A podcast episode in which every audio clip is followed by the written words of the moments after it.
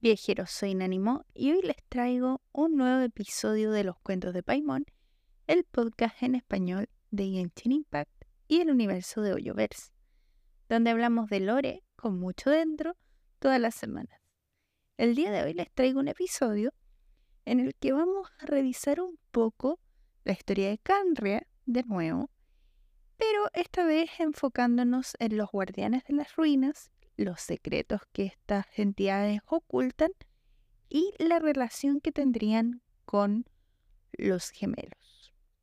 Sin más que añadir, comencemos con este episodio.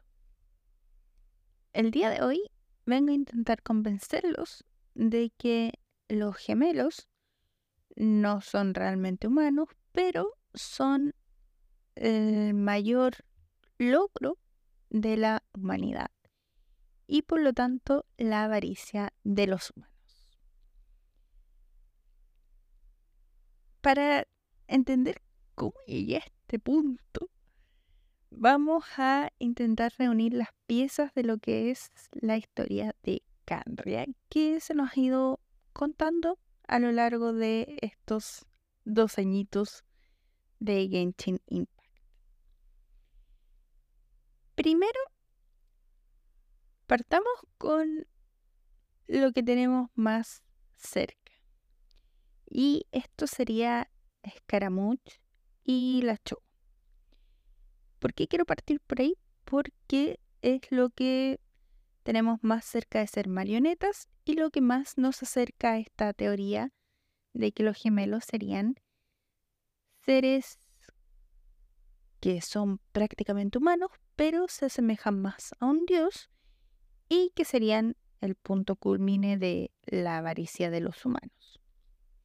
Cuando se nos cuenta sobre la creación de la Shogun y la creación de, la de por parte de Ei, se nos revela que es una tecnología antigua que le había sido olvidada y que le pertenecía de alguna forma a los dioses. Ei, en su anhelo de no sufrir más pérdidas, porque al final es eso, ella motivada por la pérdida de su hermana y de las personas que eran cercanas a ella, decide crear esta tecnología o utilizar esta tecnología para crear estas marionetas. Marionetas que, como ella era una diosa, o es en realidad una diosa no tan poderosa, son poco más sencillas de lo que vendrían a ser los gemelos. ¿Por qué tengo la teoría de que los gemelos son tecnología parecida a la de Scaramouche? Bueno, porque también se comportan como humanos y serían un paso más perfecto. Pero ¿quién tiene un desarrollo tecnológico que los llevó a su propia ruina? Claro, Candre. Canria no es solo el punto de origen de los guardianes de las ruinas, pero también es el punto de origen de seres como Durin y Albedo, y criaturas que se le asocian a las criaturas del abismo y que estarían relacionadas con el alquimista Gold. También tenemos lo que ya mencioné del tema de los guardianes de las ruinas. Y recordemos que los guardianes de las ruinas tenían el propósito de labrar la tierra. Además, la Orden del Abismo, en algún punto de la historia, cuando llevamos a cabo la misión de nos volveremos a encontrar, estaban intentando fabricar un dios artificial que fuera capaz de combatir contra Celeste. Por lo tanto, la idea de que hayan logrado crear humanos artificiales que fueran resistentes de alguna manera, porque nosotros lo somos, a lo que es el, la corrosión del abismo, porque el viajero tiene mayor resistencia que los humanos normales, no necesita una visión, porque en Canria no habían visiones para manejar los elementos y aún así conserva un cierto grado de humanidad, no sería descabellado. Por lo tanto, esto nos pondría en el lugar de príncipes y princesas de Canria. O sea, seríamos prácticamente la creación más perfecta, creados por lo que vendría a ser el rey o la reina o la madre de, de porque hasta ahora no sabemos de dónde sale todo lo que tenga que ver con Canria, pero vendría a ser lo que estuviera más cerca del puesto de rey, ya que era como un reino, ¿cierto? Los humanos de este modo habrían sido tan avariciosos como para crear seres que se parezcan a los humanos, pero no requieran de una visión que era lo otorgado por los dioses. Recordemos también que cuando Albedo nos investiga en su misión de personaje, descubre que estamos hechos básicamente de lo mismo y de hecho él cuestiona un poco todas nuestras habilidades, aunque él carezca del conocimiento de dónde fuimos, que salimos nosotros, algo que nosotros tampoco dejamos claro, poniéndonos en el puesto del viajero, ¿cierto? Pero el viajero parece saber mucho más de lo que dice.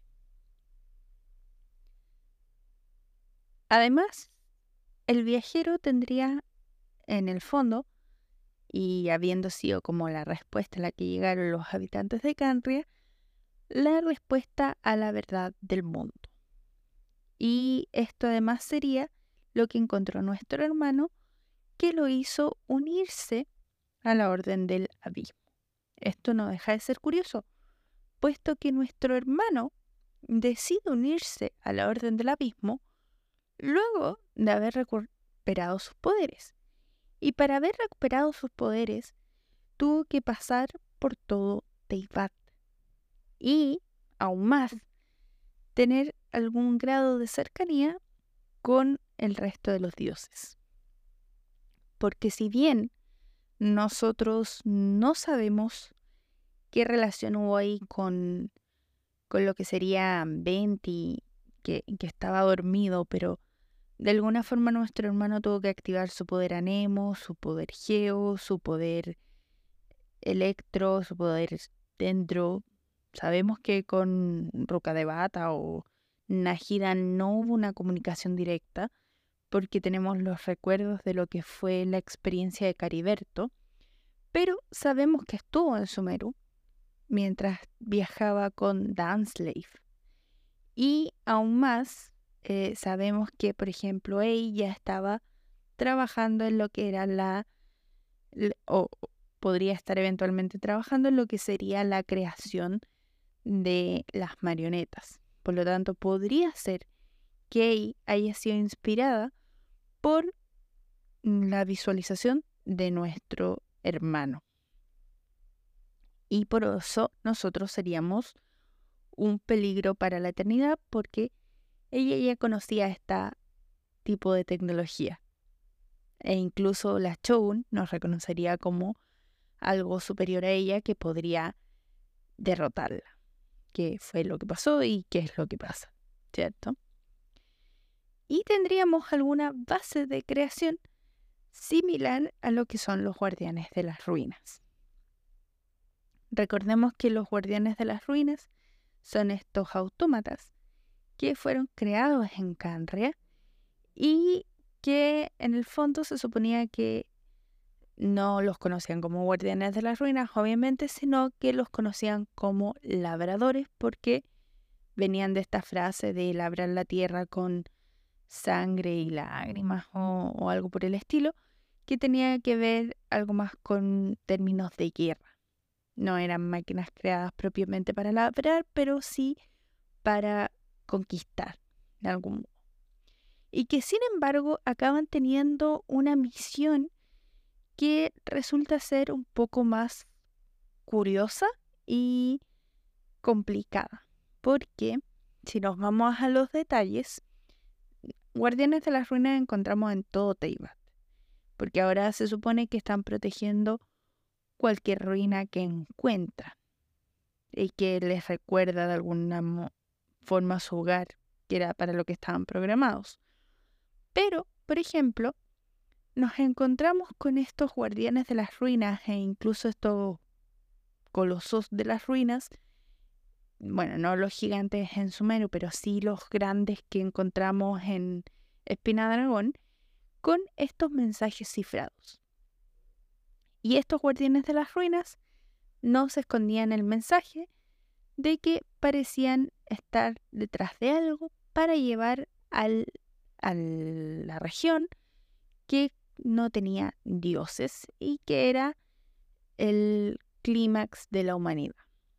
Luego descubrimos que, o especulamos en realidad, que lo que querían conseguir sería el pilar celestial.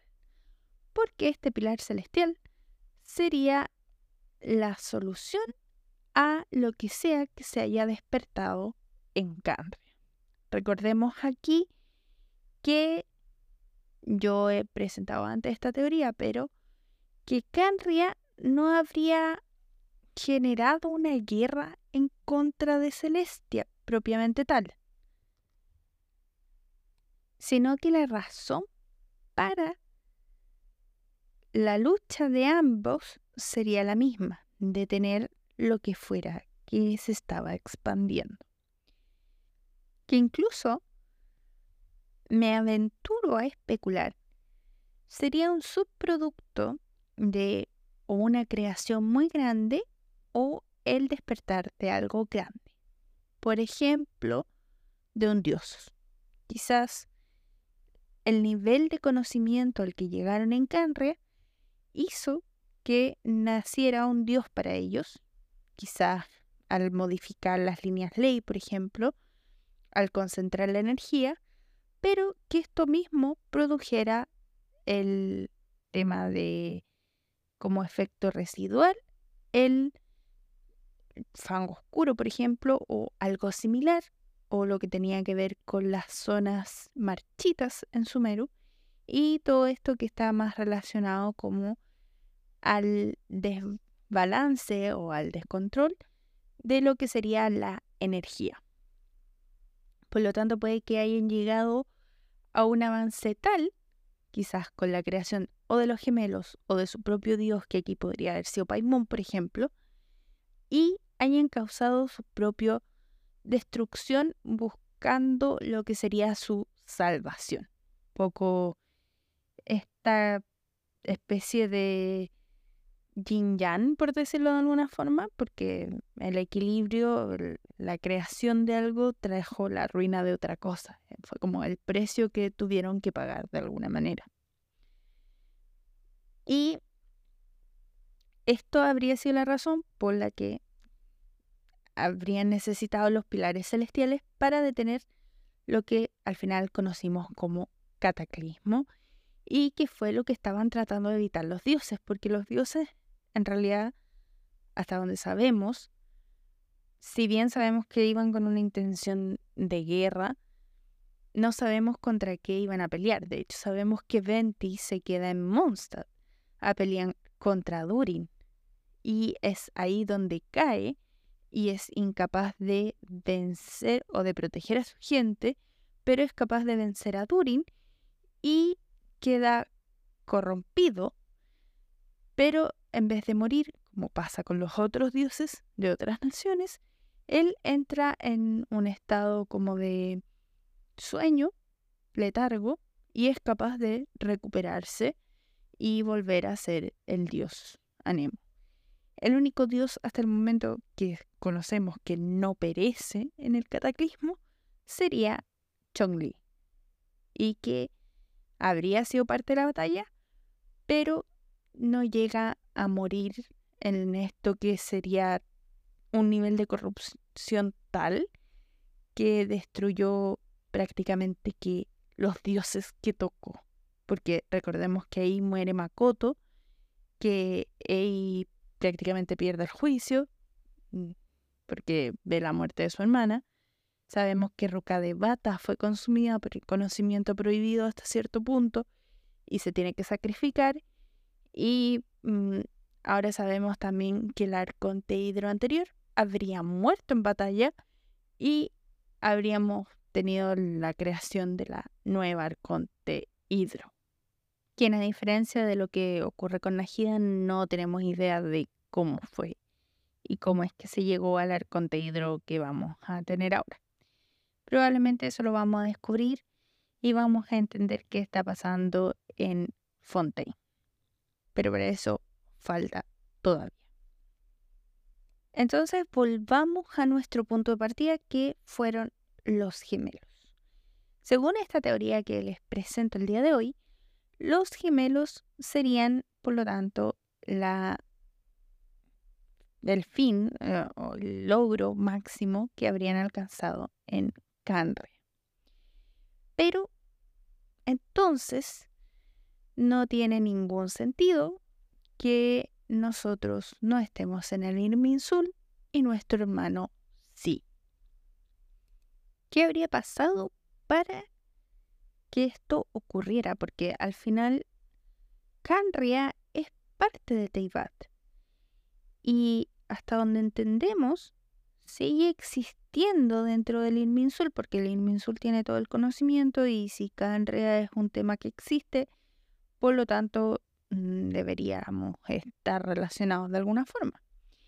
Además, nosotros desconocemos qué fue lo que ocurrió entre que llegamos a Teibat, entre que ocurre el cataclismo y nos intentamos ir. Esa parte, nuestro viajero no la registra, no nos la cuenta a nosotros, ni a Paimón. Ojito. Pero hay algo, una pieza del conocimiento que debería tener el viajero que no estamos viendo.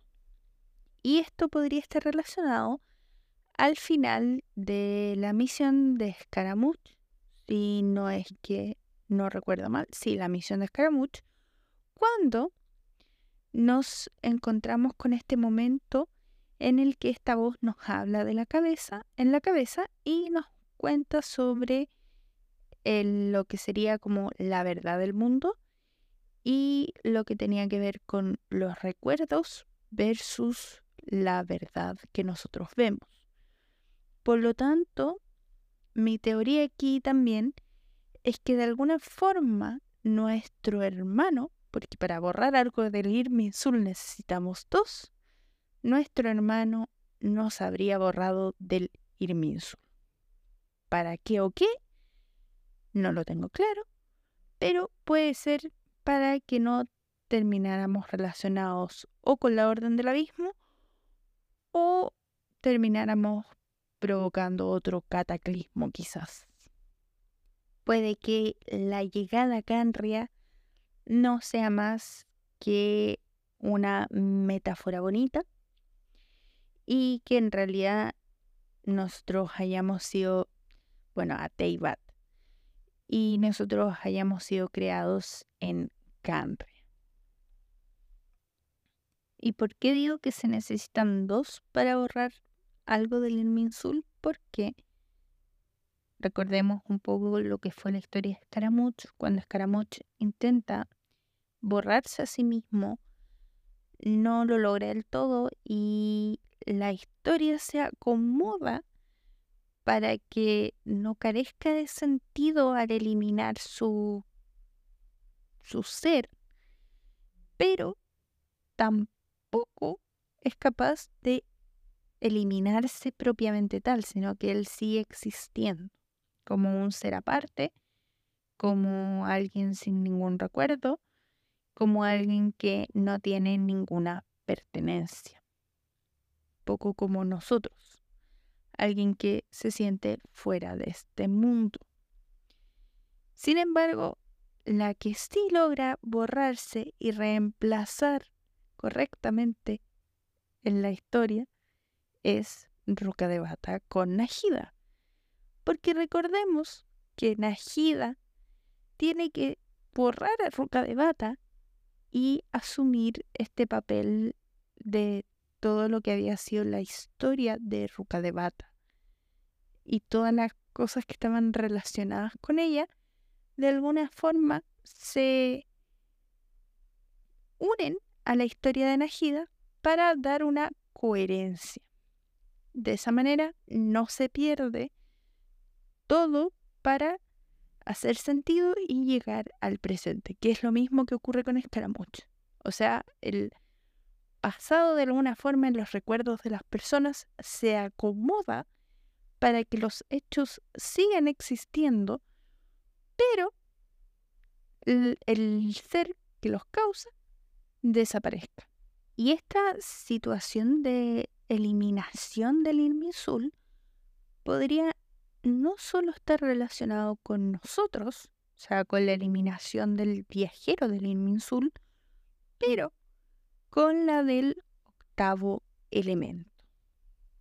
¿Por qué? Porque en teoría parece ser que el omnielemento es algo aceptado, que de hecho la gente que crea el, el TCG, el juego de cartas, lo considera dentro de las mecánicas y aún así no existiría propiamente tal. Bueno, nosotros tenemos la capacidad del omnielemento eventualmente, pero en Teyvat no hay un dios que se nos presente como tal que tenga la capacidad de controlar el octavo elemento. Y lo que es aún más curioso propiamente tal, ¿cierto? O sea, lo, que le añade más a la curiosidad es que si las gnosis representan piezas de ajedrez, siendo que cada una es de un elemento propiamente tal, he dicho propiamente tal como cinco veces, me perdonan, tendríamos que nos falta un elemento.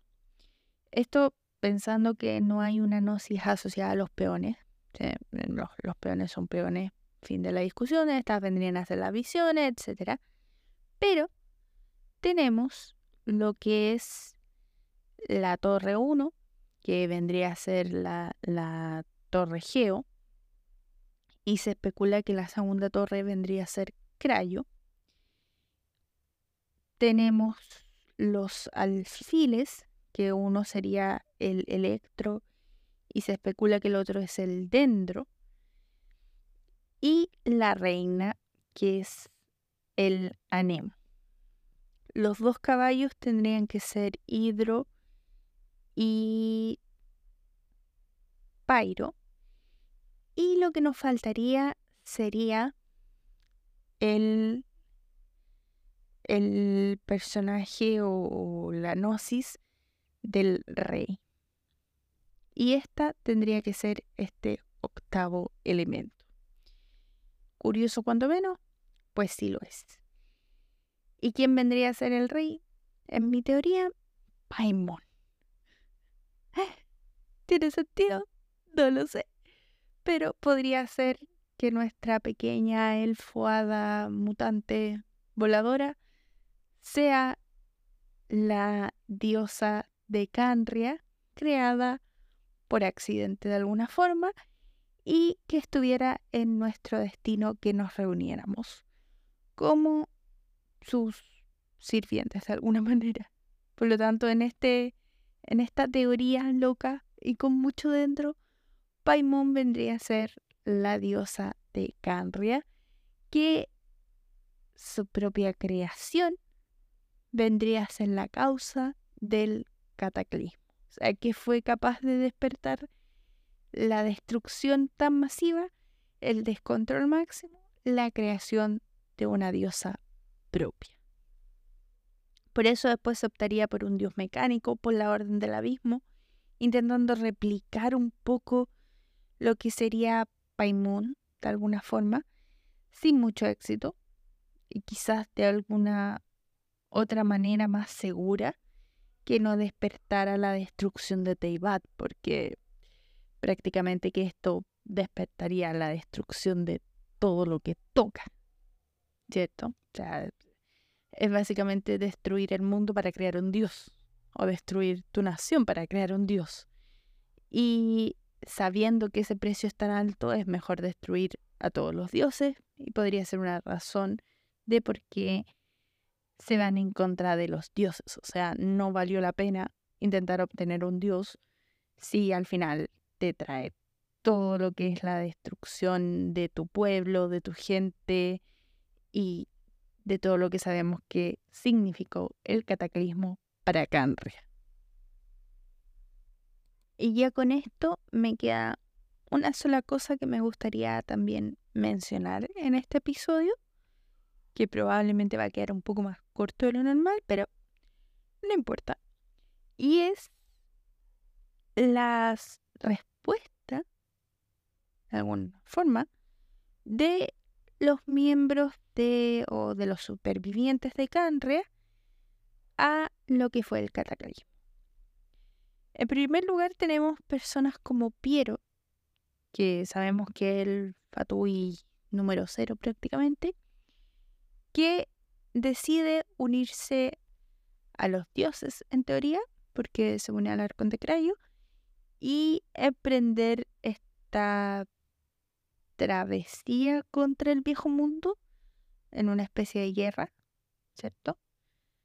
Tenemos por otro lado a los hijos del cataclismo, que podría ser Caella e incluso Albedo, que son personas que están relacionadas con Canre, que en algún momento van a tener que tomar una decisión crucial, porque lo sabemos, lo especulamos, pero que no están directamente relacionadas con lo que fue el cataclismo propiamente tal. O sea, no fueron los responsables, sino que fueron el producto.